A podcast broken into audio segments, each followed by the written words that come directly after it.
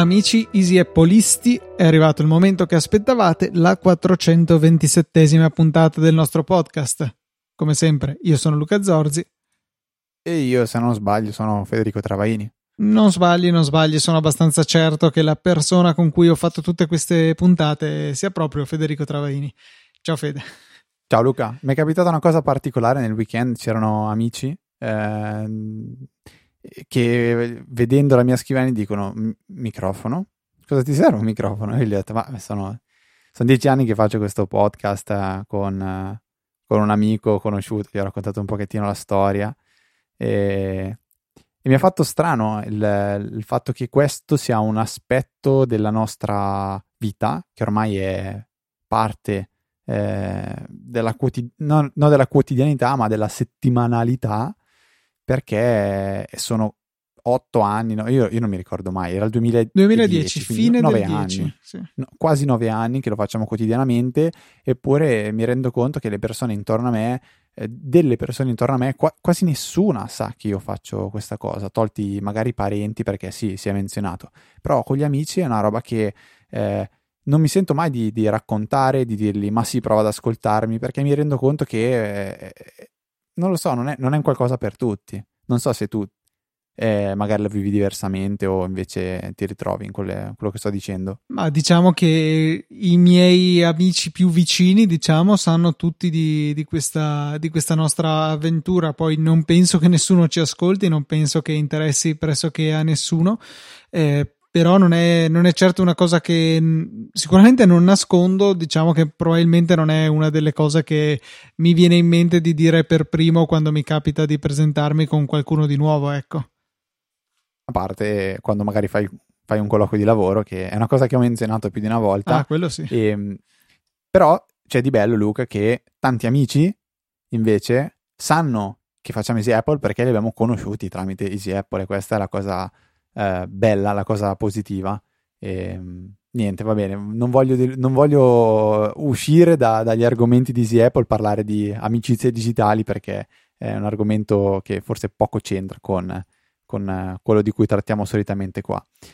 Partiamo, Luca, quindi 3, 2, 1, via. 3, 2, 1, follow up.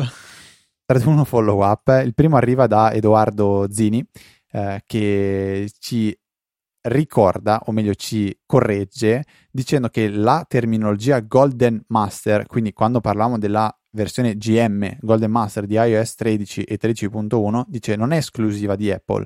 Ad esempio, in ambito videoludico si legge spesso che il titolo X è entrato, anzi il titolo 10 è entrato, giusto? No, il titolo 10 è entrato in fase gold, ossia hai terminato lo sviluppo della versione base che verrà quindi venduta e masterizzata su dischi, eccetera, eccetera.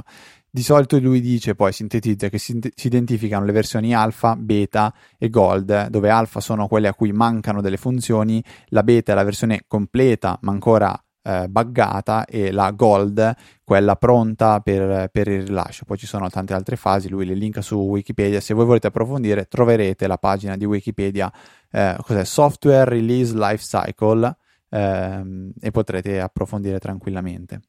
Il secondo follow up arriva da me, Luca, Ui. perché cor- correggo me stesso per aver detto una mezza vaccata.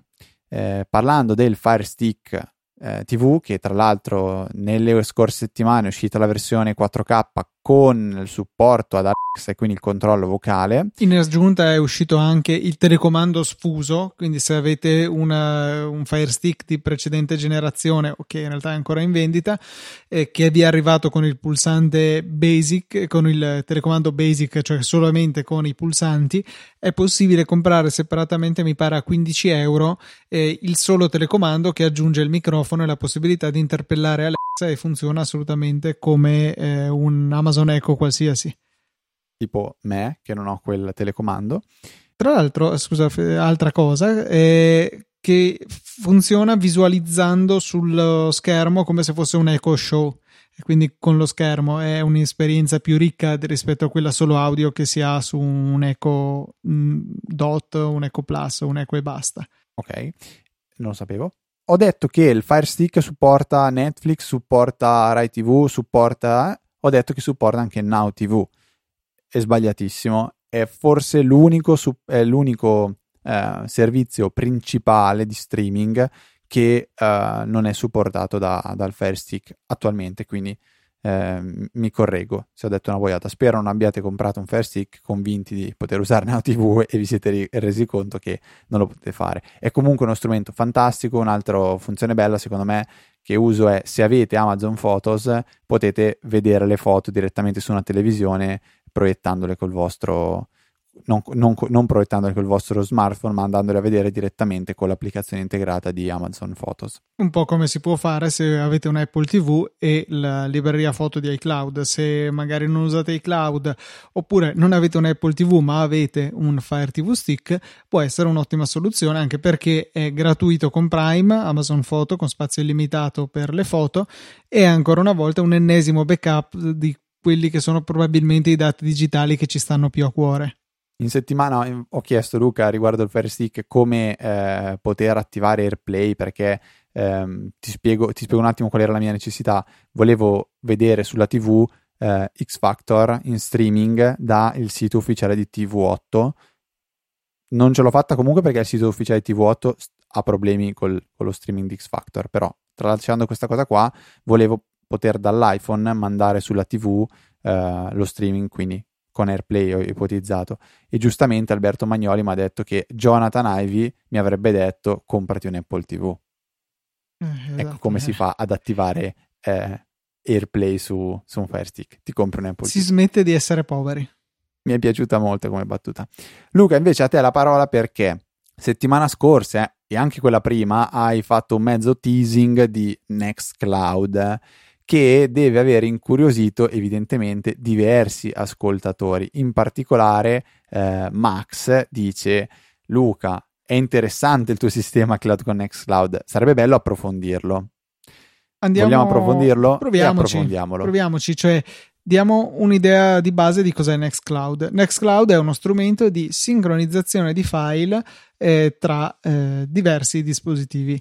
Eh, Esattamente, cioè alla fine, se vogliamo considerarlo, è un clone di Dropbox con funzionalità molto simili, possibilità di condividere intere cartelle con altri utenti di Nextcloud, possibilità di creare dei link che possono essere condivisi, questi link possono essere anche a scadenza, possono avere una password per uh, aumentare, se vogliamo, la sicurezza della condivisione. Ad esempio, metto il link pubblicamente accessibile, però ti telefono e ti dico qual è la password per l'accesso. Può essere una soluzione. E, ehm, è supportato su, come client su un po' tutte le piattaforme perché c'è per Mac, c'è per Windows, c'è per Linux, c'è per iOS, c'è per Android, c'è la possibilità di utilizzare l'interfaccia web, quindi è davvero molto capillare la sua diffusione.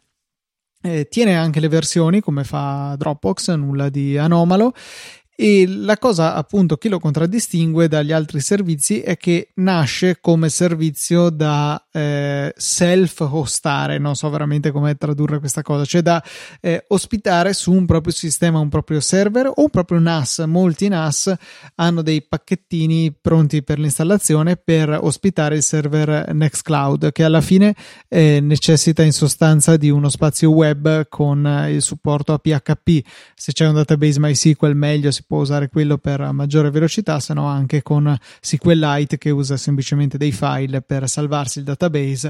Funziona allo stesso modo, funziona magari un po' più lentamente se avete un milione di file, un miliardo di utenti. E, ehm, appunto, questo è un pregio e anche un difetto banalmente se lo installate su un NAS a casa vostra finché siete in LAN tutto sarà velocissimo finché siete in wifi. Eh, se siete fuori casa il vostro collo di bottiglia è l'upload della vostra connessione ad internet che eh, può essere veloce può essere lenta tendenzialmente sarà più lenta dei server di Dropbox ecco. Se avete una fibra fino a casa direi che con 100-200 mega in upload non dovreste sentire grossi rallentamenti anche fuori casa eh, anche in realtà con un FTTC con i suoi 20 mega in upload, secondo me dovreste poterlo utilizzare con soddisfazione, salvo nei file proprio più enormi. Eh, se l'upload scende sotto questi livelli, direi sotto i 10 mega, comincia a diventare magari un po' più impegnativo utilizzarlo da fuori casa. Attenzione che poi questo è valido solamente se dovete scaricare interi file, cioè se invece siete fuori casa e state lavorando, che ne so, sulla presentazione della laurea, salvate e risalvate Keynote da pochi mega, assolutamente non è un problema. Ehm, ci sono vari servizi che sono pubblicizzati anche sul sito di Nextcloud che vi vendono una installazione di Nextcloud presso i loro server e con uno spazio appunto variabile in base a quanto pagate. C'è anche la possibilità appunto di prendervi uno spazio web eh, ovunque su internet, dico Aruba per fare un nome che conoscete tutti ma che francamente sconsiglio e e potete utilizzarlo in questo modo. Installate Nextcloud lì, sicuramente troverete delle guide online sul come fare. Puntate vostri, i vostri client a quella installazione lì e potete utilizzare il servizio in piena libertà e con tutte le sue funzionalità. Esistono servizi simili? Uh, sì, ce ne sono tanti. C'è Own Cloud è il progetto da cui nasce Nextcloud. Si sono separati quello, qualche anno fa, ma quello per QNAP, no? Non sì, c'è anche per QNAP, mentre okay. Nextcloud non è pacchettizzato, però cioè, di fatto potrebbe benissimo esserlo. Eh, su QNAP so che c'è il pacchetto per OwnCloud, non per Nextcloud, però appunto funzionalmente non è che cambi chissà quanto. So che poi ci sono altri servizi che non ho approfondito, tipo SyncThing, Resilio Thing, no, Resilio Sync si chiama. Insomma, ci sono un po' di di servizi simili. Io ho, sono approdato su Nextcloud e ne sono molto soddisfatto. Eh, spero di aver dato un'infarinatura sufficiente su come funziona. Mi sono perso come l'hai scoperto scusa? Cercando. Cercando Google sì, cercando, non so, Dropbox Alternative, forse avevo cercato ah. erano venute fuori un po' di servizi che magari conosciamo tutti, come potrebbero essere Google Drive, OneDrive, eccetera, iCloud Drive, come anche servizi da auto hostarsi, come appunto Nextcloud che utilizzo con soddisfazione. A quando il tuo sviluppato da te? No, mai, mai, mai, mai, no, mai, Assolutamente okay. mai. Potremmo Fantastico. pensare di offrire un, un, un, abbonamento Nextcloud che ospitiamo noi sui server di Easy Podcast eh, chiaramente vincolato a una sottoscrizione da euro al mese. Sì, e poi ti prendi la responsabilità di quello che caricano i nostri ascoltatori. Gli cioè, foto di, gattini, foto di gattini nudi che mostrano i genitali. No, no, no, non possiamo Luca, sai che poi finiamo nei pasticci. Ci penseremo. Beh, Dio, mettiamolo lì. Se ci sarà una sufficiente richiesta, possiamo valutare la cosa. Chiaramente dovrebbe essere a pagamento perché lo spazio per noi non è gratuito. Chiaramente andando oltre, o meglio, prima di concludere e passare alla domanda successiva, se avete altre domande, ovviamente Luca sarà ben felice di rispondervi a 10 euro a domanda. Ovviamente questo è il prezzo, la tariffa zorziana è questa, quindi se volete sono 10 euro a lui e 10 euro a me perché io giro la domanda a lui. Basta, è facile. Andiamo avanti, Fede, eh, parliamo di applicazioni. Giusto? Allora, Marco ci segnala un'applicazione che eh, ha sviluppato lui stesso, giusto? Marco Izzo. Esatto L'applicazione si chiama Curriculify Europass CV, quindi un'applicazione che serve a creare e gestire eh, più profili curriculum eh, con un unico account. Quindi eh, un'applicazione, diciamo così, avanzata eh, per poter creare un curriculum, che onestamente è un'applicazione che io spesso ho cercato, cioè vado a cercarmi l'applicazione dove inserisco i dati dentro una tabella o una diciamo una specie di mm, una schermata da, da un modulo, ecco, mettiamo così un modulo e poi la parte di grafica diventa modulare, cioè sapendo quali sono i contenuti ti do diversi layout e compili tu il curriculum. Mi sono un attimo ricreduto su questo approccio che non ha niente a che fare poi con la bontà eh, dell'applicazione di Marco che trovo, eh, trovo assolutamente interessante e qualcosa che avrei voluto scoprire eh, 3-4 anni fa. È il fatto che quando si va a fare un curriculum ehm, personalmente quando leggo, o meglio, quando personalmente leggo un curriculum mi piace, eh, o meglio mi cade l'occhio su quelli che sono diversi dagli altri, che hanno qualcosa di particolare. Quando vado a leggere il classico curriculum Europass, un pochettino personalmente eh, non dico che mi passa la voglia di leggerlo, ma mi incuriosisce di meno. Se, pensatela così, avete davanti eh, 10 curriculum, 50 curriculum e dovete guardarli. Qual è il primo che magari guardate, se non volete andare in ordine dal primo all'ultimo? È quello che ha quel qualcosa di diverso, che ha uh, un layout diverso, un colore diverso, una particolarità. Io parlavo prima con Luca di un nostro eh, collega, diciamo, che ha un curriculum fatto eh, una sola pagina 4 dal basso verso l'alto, è come se fosse eh, una sorta di eh, organigramma, mettiamola così, eh, cronologico e mostra tutto quello che è stato il suo percorso dalla scuola fino al lavoro, eh, dal basso verso l'alto, questi quadratoni indicano che cosa ha fatto, per quanto tempo eh, con il parallelismo tra magari eh, stage e, mm, e magistrale eh, oppure master e, e, lavoro, cioè bello, quindi questa cosa mi colpisce molto.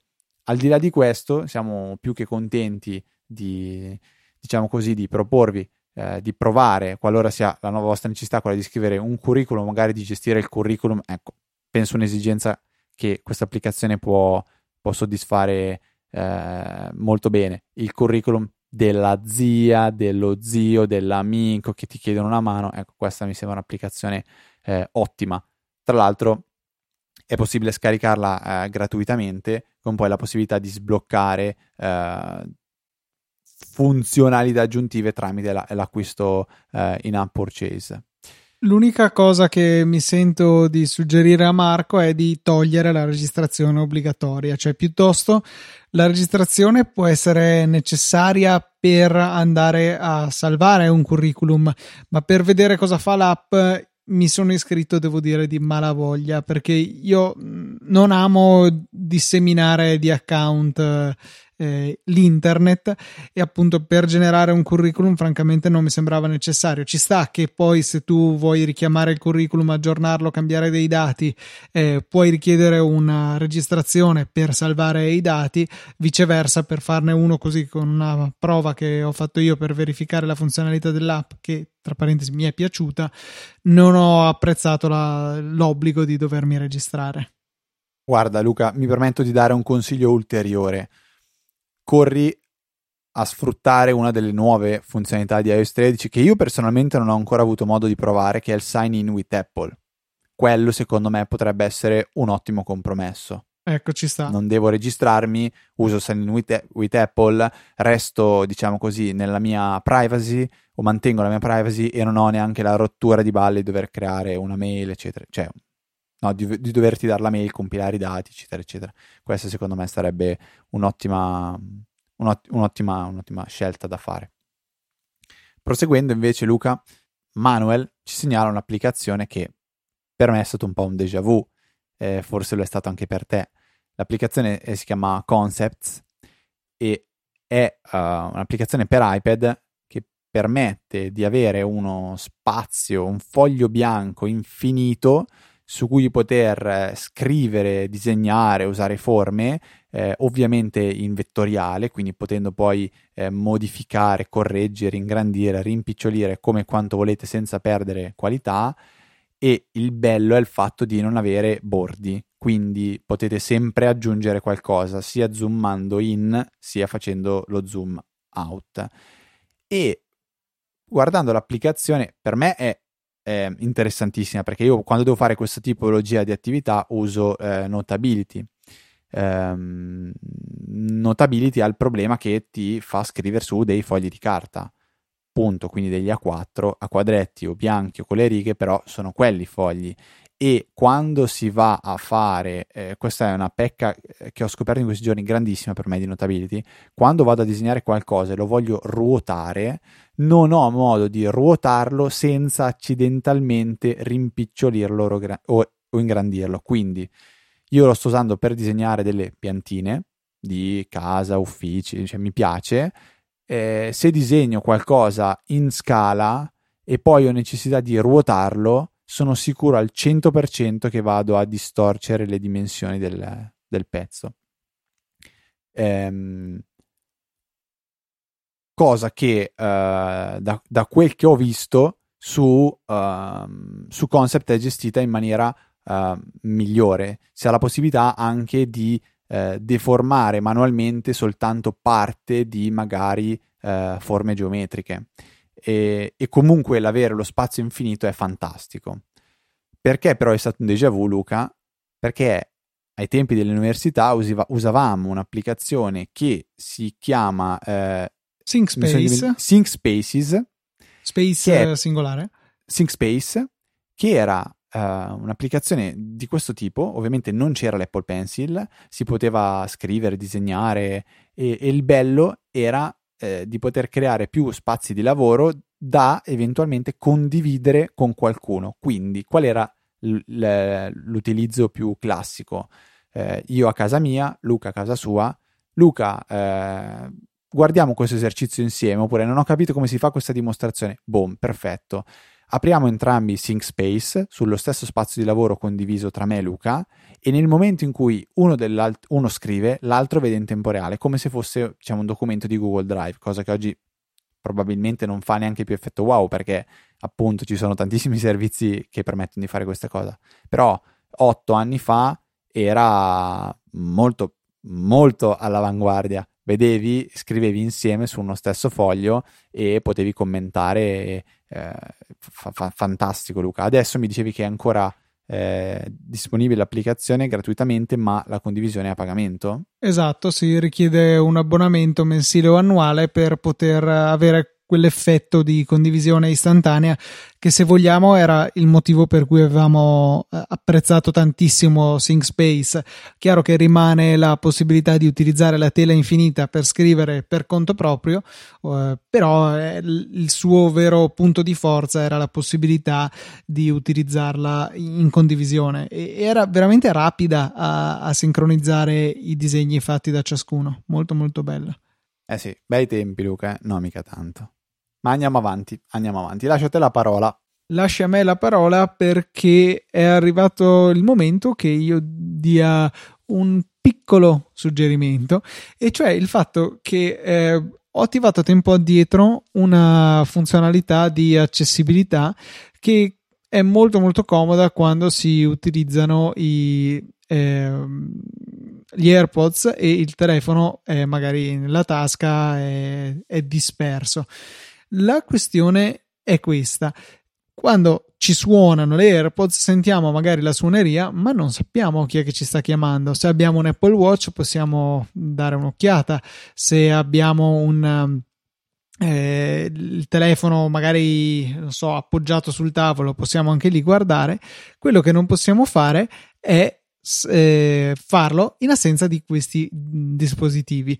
C'è un'opzione che, se non sbaglio, è in accessibilità che si chiama pronuncia il nome del chiamante che ci fa esattamente questa cosa e è possibile impostarla perché venga fatto solamente quando abbiamo eh, le cuffie collegate perché francamente è brutto avere magari in situazioni in pubblico eh, il telefono appoggiato sul tavolo comincia a suonare o anche magari ce l'abbiamo in tasca e lui urla non so amante potrebbero venire fuori delle situazioni piuttosto scomode.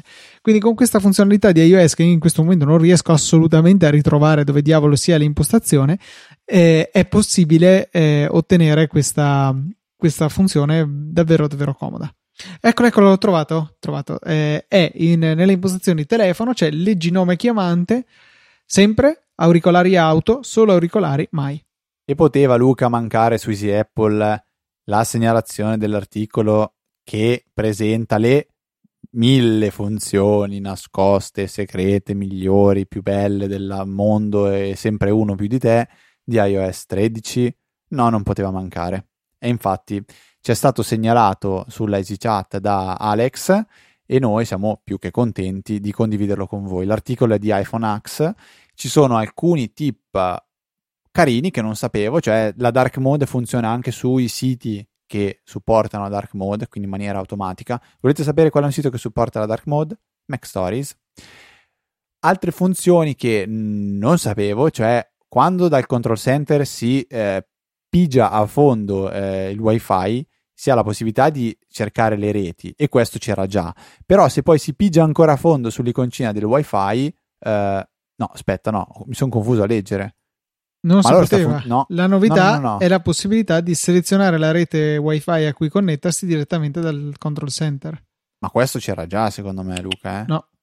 Mm. Ti garantisco. Beh, guarda, qua di fianco il mio vecchio iPad Air 1 con iOS 12. Ti faccio la prova in diretta, ma ti assicuro Vai. che non ce l'aveva. No, no, ok, ok, assolutamente. Allora probabilmente mi confondo col fatto che sull'iPad avevo già la beta io da, da mesi. Confermi che non funziona? Confermo.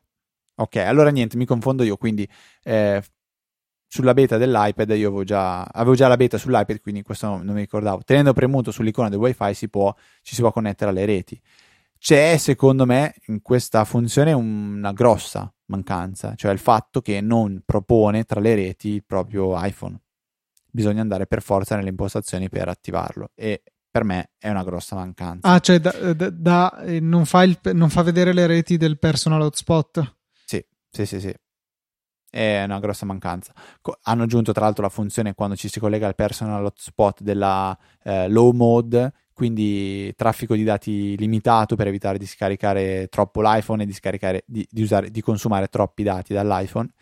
E poi ci sono tante altre novità. Una di quelle che vorrei tanto provare, Luca, per me è il supporto agli tag NFC eh, in shortcuts. Quindi la possibilità di cospargere la casa di questi piccoli tag e usarne uno per esempio per far partire la musica su l'HomePod o su qualsiasi altra roba, la playlist che volete o eh, chi più ne ha più ne metta. Quindi appoggiate l'iPhone in qualche in uno di questi e a ognuno di questi tag eh, assegnate una, un, diciamo, un flusso in, in shortcuts. Luca, fammi sapere quando inizierai a smanettare queste robe perché so che non Sto cercando di non comprare anche queste cose qua. Costano poco per carità, penso che con una decina di euro se ne portino a casa un pacco, però per adesso sto alla larga.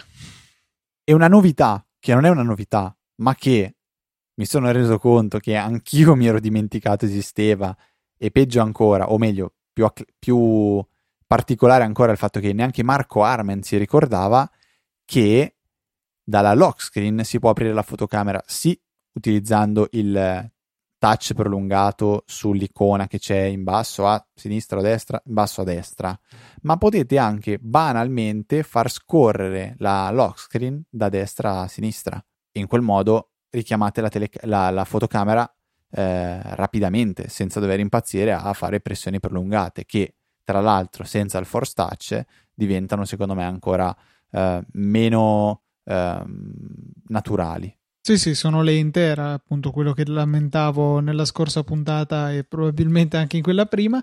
E io ho qualcosa che mi capita abbastanza regolarmente di fare per sbaglio, cioè cerco di buttare via una notifica, sbaglio mira e sposto tutta la lock screen e, e quindi appunto mi capita spesso di trovarmi nella situazione in cui mi rendo conto che si può richiamare la fotocamera in quella maniera lì. Su, sugli iPhone con il Force Touch, che poi in realtà solo gli iPhone con notch, quindi 10, 10S, 10R, 11, eccetera, e che non sono più neanche pochissimi, quindi eh, no, l'11 lo tolgo. Eh, è possibile premere forte, tolgo anche il 10R perché anche quello non ha il Force Touch, quindi torniamo indietro solamente a 10 10S. Eh, è più rapido secondo me premere forte sulla fotocamera. Però su tutti gli altri un, uno scorrimento laterale è sicuramente preferibile a dover star lì a insistere aspettare che finalmente il sistema riconosca la nostra pressione prolungata. E tanto che stiamo parlando di pressione prolungata Luca io tiro su nella scaletta altri due punti che riguardano questo cioè ehm, ora quando si con iOS 13 quando si tiene premuto un, il dito su un'icona eh, viene proposto, non, non, non, si passa più alla, alla modalità quella del, eh, del, riordinamento, ma di default viene aperto un pop-up sulla, sull'icona che dice o di, ti permette o di condividere l'applicazione oppure di richiamare alcune funzioni rapide che, eh, che lo sviluppatore ha previsto. A mio parere, um, avrei, pre- avrei mi sarebbe piaciuto vedere anche uh, un'icona per poter cancellare l'applicazione perché adesso diventa veramente lungo doverla cancellare, cioè tengo, premo, premo, premo, si apre il pop-up, poi tra le voci del pop-up c'è riarrangia, cioè eh, sì, eh, come si riordina. dice Come è scritto? Riordina, riordina le icone, riordina le icone, iniziano a tremare, clicchi, cancelli, eccetera, eccetera. E questa è una cosa che a mio parere, boh, Forse, forse, sarebbe stupido da un punto di vista di design perché eh, vuol dire che tutte le volte che vuoi richiamare un'applicazione c'è un pulsante in più che ti propone di cancellarla. Forse è meglio fare un passo in più quella volta che devi cancellarla. Mentre lo dico me ne rendo conto, però ehm, a me ha dato un pochettino fastidio aver aggiunto dei passaggi per cancellare un'applicazione. E poi per me resta ancora una, una mancanza il fatto di non poter di non poter ehm, trascinare un'applicazione nella Springboard direttamente da Spotlight. Quindi eh, cerco su Spotlight l'applicazione pronto treno, eh, voglio portarla nella home screen, non so dov'è, niente, devo comunque guardare di fianco, ok, che Spotlight mi dice in che cartella è salvato, però poi devo andare nella cartella, prendere, tenere premuto, riarrangia, prendi sposta, mentre se potessi farlo da Spotlight sarebbe eh, molto molto più rapido. E Luca, dico l'ultima, è una funzione di quelle che eh, mi fa molto piacere di vedere in, nativamente su iOS è la funzione che c'è integrata nell'applicazione Files e che permette di scannerizzare documenti. Prima era presente solo nell'applicazione Note la possibilità di incastrarci un documento, però spesso il posto giusto per la scansione di un documento, magari in PDF, è l'applicazione File, magari su iCloud Drive, più che non in una nota. Certo, ass- assolutamente. E questa funzione, se non sbaglio, è possibile richiamarla anche tramite altre applicazioni che supportano, che, che, hanno integrato questa funzione. Quindi c'è applicazioni terze parti che supportano la scansione nativa dei documenti di iOS. Correggimi se dico una fesseria. Questo non lo so, ti concedo il beneficio del dubbio. Ma sì, allora tu sai tutto ciò che eh, è vero. Lascia passare. Per qualsiasi, o meglio, per tutti gli altri approfondimenti, per chi ha voglia di andare a, a fondo e capire uh, cosa porta iOS 13 a, a iPhone, iPad, eh, iOS 13 all, all, all'iPhone, mentre iPad OS all'iPad, o magari è, pri- è, il primo grande aggiornamento che vivete di, eh, de- dell'ecosistema Apple, Luca, penso che non ci sia altro posto in cui cercare se non la recensione di Federico Viticci su Mac Stories. Sì, tra l'altro mi sento colpevole perché non l'abbiamo segnalata la settimana scorsa, dato che era già uscita insieme ad iOS 13 è uscita la, l'opera magna solita di Federico. Io sono a circa un terzo della lettura perché ci vuole molto tempo, è un libro praticamente. È ancora più lunga che in passato, non è eccessivamente tecnica, ma ci dà un sacco di dettagli, un sacco di suggerimenti. E la cosa buffa è che l'articolo che ci ha segnalato Alex, che dicevamo prima, con alcune gemme nascoste di iOS 13, in realtà penso che buona parte fossero reperibili nella recensione di Federico che si sta spulciando spulciando il sistema operativo fin dalla sua nascita con la prima beta dalle WWDC. Stavo mettendo troppe W. Se invece volete qualcosa di più stretto, sinteti- sintetico, Maurizio ha pubblicato un ottimo video sulle novità, le nuove funzioni di iOS 13 che potete eh, vedere trovando ovviamente tutto nelle note della puntata che trovate o nella, direttamente nell'applicazione che usate per ascoltare eh, questa puntata oppure da qualsiasi computer digitate il sito easyapple.org slash numero della puntata, quindi in questo caso 427. Ok, ti, ti, attendevo al varco, Fede. Sì, ero, ero, ero preparato, volevo darvi quel, così, un momento di eh, suspense. Facciamo invece un piccolo regalo ai nostri ascoltatori, un link a una promozione di Media World che eh, consente di avere 4 mesi di Apple Music gratis. Scusa Luca, non è Media World, mi dicono dalla regia comunque. E, è tedesco, è Media Markt, il, la catena... La catena... No, è, una, è una semicitazione, non so se ricordi quando eravamo all'università che c'era, no, c'era Matteo che tutte le volte che dicevo io Media World mi pigliava per il, per il. Ma davvero è tedesco? È Media, è media World? Tedesco? Eh, cioè, oh. il nome della catena tedesca è Media Markt. Probabilmente ah. in italiano cioè per coerenza con Word dovrebbe essere media, ma media mi fa cagare. Ah, Va bene, bippati e okay. bippami. E quindi bippa anche Media World, così ognuno dice quello che vuole. Io l'ho sempre chiamato Media World. Vabbè, benissimo. Eh, more pe- more. Così abbiamo un, un, fuori onda all'interno della puntata. Ad ogni modo, questo negozio online e anche fisico ci offre un link tramite il quale ricevere 4 mesi di Apple Music se non abbiamo mai attivato la prova gratuita oppure un mese se l'abbiamo già attivata. C'è un pratico link, basta cliccare, ottieni il codice e vi viene redimato in diretta dal vostro iPhone. Quindi provatelo, cioè se anche voi utilizzate Spotify, magari lo preferite, avete usato Apple Music in passato, non vi convinceva, può essere un ottimo modo per riprovarlo un altro mese, vedere se è cambiato qualcosa e, e valutare se fa per voi, insomma, perché diciamo soprattutto dal punto di vista dell'Apple Watch è sicuramente un'esperienza d'uso diversa, magari sull'iPhone fa meno differenza.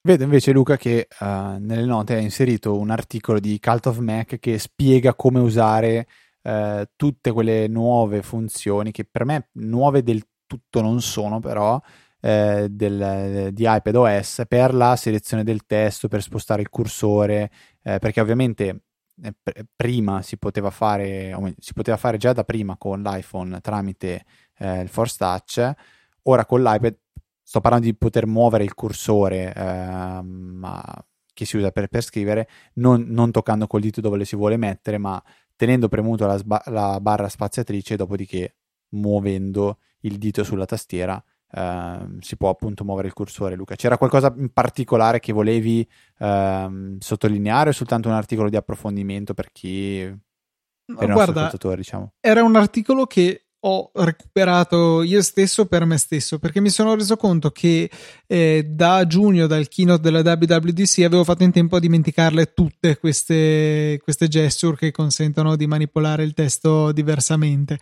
Eh, io non ho eh, usato le beta ho aggiornato iOS 13.1 quando è stato disponibile mi sono reso conto che ero lì che provavo gesture a caso per vedere se riuscivo a, a azzeccarlo. In pratica si riducono alle due più importanti secondo me con tre dita chiuderle come a fare il pinch che consente di uscire da un'applicazione le vecchie gesture del multitasking. Chiudere le tre dita vi permette di copiare il testo selezionato fare il gesto opposto quindi allargare le tre dita lo incolla dove avete il cursore.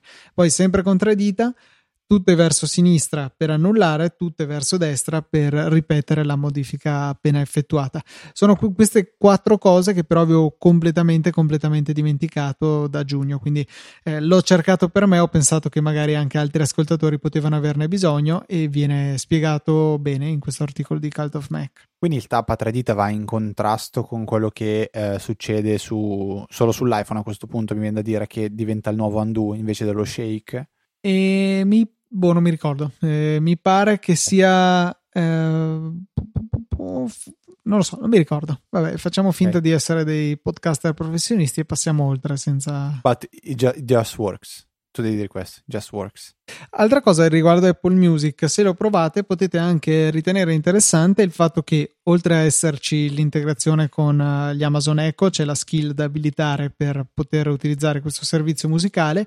L'altra cosa che può essere interessante è che è disponibile anche una web app che mi sembra funzioni piuttosto bene. L'ho provata sul PC del lavoro con Firefox, quindi una situazione piuttosto anomala per l'utente medio di eh, Apple Music, ma appunto funziona e riporta tutta la nostra libreria, le nostre playlist, insomma, come ci aspettiamo che funzioni la grafica è gradevole, è abbastanza veloce da utilizzare, appunto non richiede di installare niente, men che meno iTunes, insomma. Interessante. Uh, l'ho provata oggi, tra l'altro, l'applicazione lì di la, la, la web, web, app di, di, di, Apple Music perché l'ho attivata su Alexa um, perché vorrei tenere separata la musica che ascolto io personalmente, che è il mio account Spotify, dalla musica che si ascolta in casa e quindi su, su ho attivato Apple Music. E l'hai messa come predefinita? E l'ho messa come predefinita, sì, esattamente. Ok, Luca, eh, la parola ancora a te perché vuoi parlare del peso uh, di questi nuovi iPhone. Sì, perché pe- è leggermente aumentato. Porca miseria, se, st- se, è leggermente aumentato. Il Pro Max ha passato alla grandissima i 200, i 210 e i 220 grammi. Arriva a pesare 226 grammi. L'iPhone 11 Pro eh, è arrivato quasi a 190 grammi, si parla di 188 contro i 177 del 10S che già era bello pesante, eh, cioè io tuttora lo ritengo un telefono pesante, con una cover vai tranquillamente sui duetti.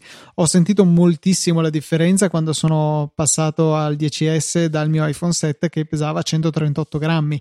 Cioè 40 grammi qua, 10 là, cioè questi telefoni stanno diventando sempre sempre più pesanti, eh, soprattutto se ricordiamo che l'iPhone 5, 5S SE pesavano 112 grammi, le 613. Erano dei pesi più, ma adesso non lo sono più. Sicuramente con questo round di iPhone 11, uno dei grossi fattori che ne influenzano il peso sono le batterie che sono state maggiorate per dargli eh, quella maggiore autonomia che è stata così tanto pubblicizzata nel keynote di presentazione eh, si sente ecco questo peso. Mi fa piacere che il peso sia speso, eh, scusate il gioco di parole, per fornirci un'autonomia maggiore, però non possiamo fare a meno che accorgercene ogni volta che li prendiamo in mano. Sono d'accordo con te che è un peso ben speso, mi piace, sarà il titolo anche della puntata. Eh, penso, sì, sì, va bene Luca, ha, ha provato? Approvato, approvato. Perché è una di quelle cose che ci siamo sempre detti per ormai un decennio, Ehm, non mi sento di dire che ah, finalmente ora che non c'è più John Ive possono aumentare leggermente il peso per mettere un po' più di batteria. No, non, non, lo so, mi sembra una roba un po', un po' azzardata. Non so se Johnny Ive era già così tanto fuori dai giochi. Questo iPhone qua sarà nato ormai un anno fa, sicuramente. Quindi eh, Luca, abbiamo sorpassato la nostra fatidica soglia dei 40 minuti. C'è qualcos'altro che vogliamo dire prima di passare ai convenevoli? Direi di suggerire il prodotto della settimana. il prodotto della settimana che ho acquistato qualche settimana fa e lo trovo piuttosto utile. È un kit di cacciaviti, cacciavitini, accessorietti, palettine, taglierini, un po' di tutto che vengono comodi sia per riparare iPhone se vi, vi, volete dedicare a questa attività sia anche un po' tutte le minuterie elettroniche ci sono veramente tutti i tipi di cacciavite piccolini vanno benissimo anche per gli occhiali in una pratica borsina che include un po' tutto e costa 21 euro su Amazon. Ma la cosa interessante è che se volete abbonarvi a riceverne uno al mese avete il 5% di sconto con l'acquisto periodico di Amazon. Mi sfugge veramente chi dovrebbe voler, volersi abbonare a un set di cacciaviti che è sempre uguale però appunto sappiate che potete farlo. Risparmio il 10% aggiungendo questo e un altro prodotto perché già sono abbonato al caffè. Ecco se mi abbono al caffè ai biscotti e ai cacciaviti posso risparmiare il 10% è mo- molto molto utile. Scherzi a parte è un buon kit non è un, chiaramente una cosa super eccelsa perché non, non, potrebbe esserlo a quel prezzo. Intendo non un metallo super resistente super ottimo però per un utilizzo occasionale secondo me è molto valido. E tutti i cacciaviti sono tutte le punte sono magnetiche magnetiche e c'è anche inclusa una prolunghetta flessibile che è comoda per arrivare dove si fa fatica. Consigliatissimo, 21 euro su Amazon. Chiaramente l'acquisto di questo prodotto, come tutti quelli che linkiamo, ci aiuta a supportarci. Per favore cercate di aiutarci con questo metodo che mm, costa zero. Cliccate su questo prodotto, poi comprate ciò che volete. Ad esempio il mio classico esempio che è il cibo per cani o per gatti. Detto questo, direi di ringraziare anche i nostri donatori che questa settimana sono Marco De Jesus Maria, Pierpaolo Lambrini, Nicola Frigerio, Stefano Negro, Giuseppe Marino, Massimo, Davide T e Michele Levada. Grazie mille per il vostro supporto. Vi ricordiamo che se volete diventare nostri donatori potete farlo in maniera singola oppure ricorrente nella sezione supportaci del sito dove troverete tutti i metodi che sono possibili, cioè Satispay, Apple Pay, carta di credito normale o al limite anche PayPal. Grazie mille per il vostro generoso supporto che si è protratto in tutti questi anni di Easy Apple.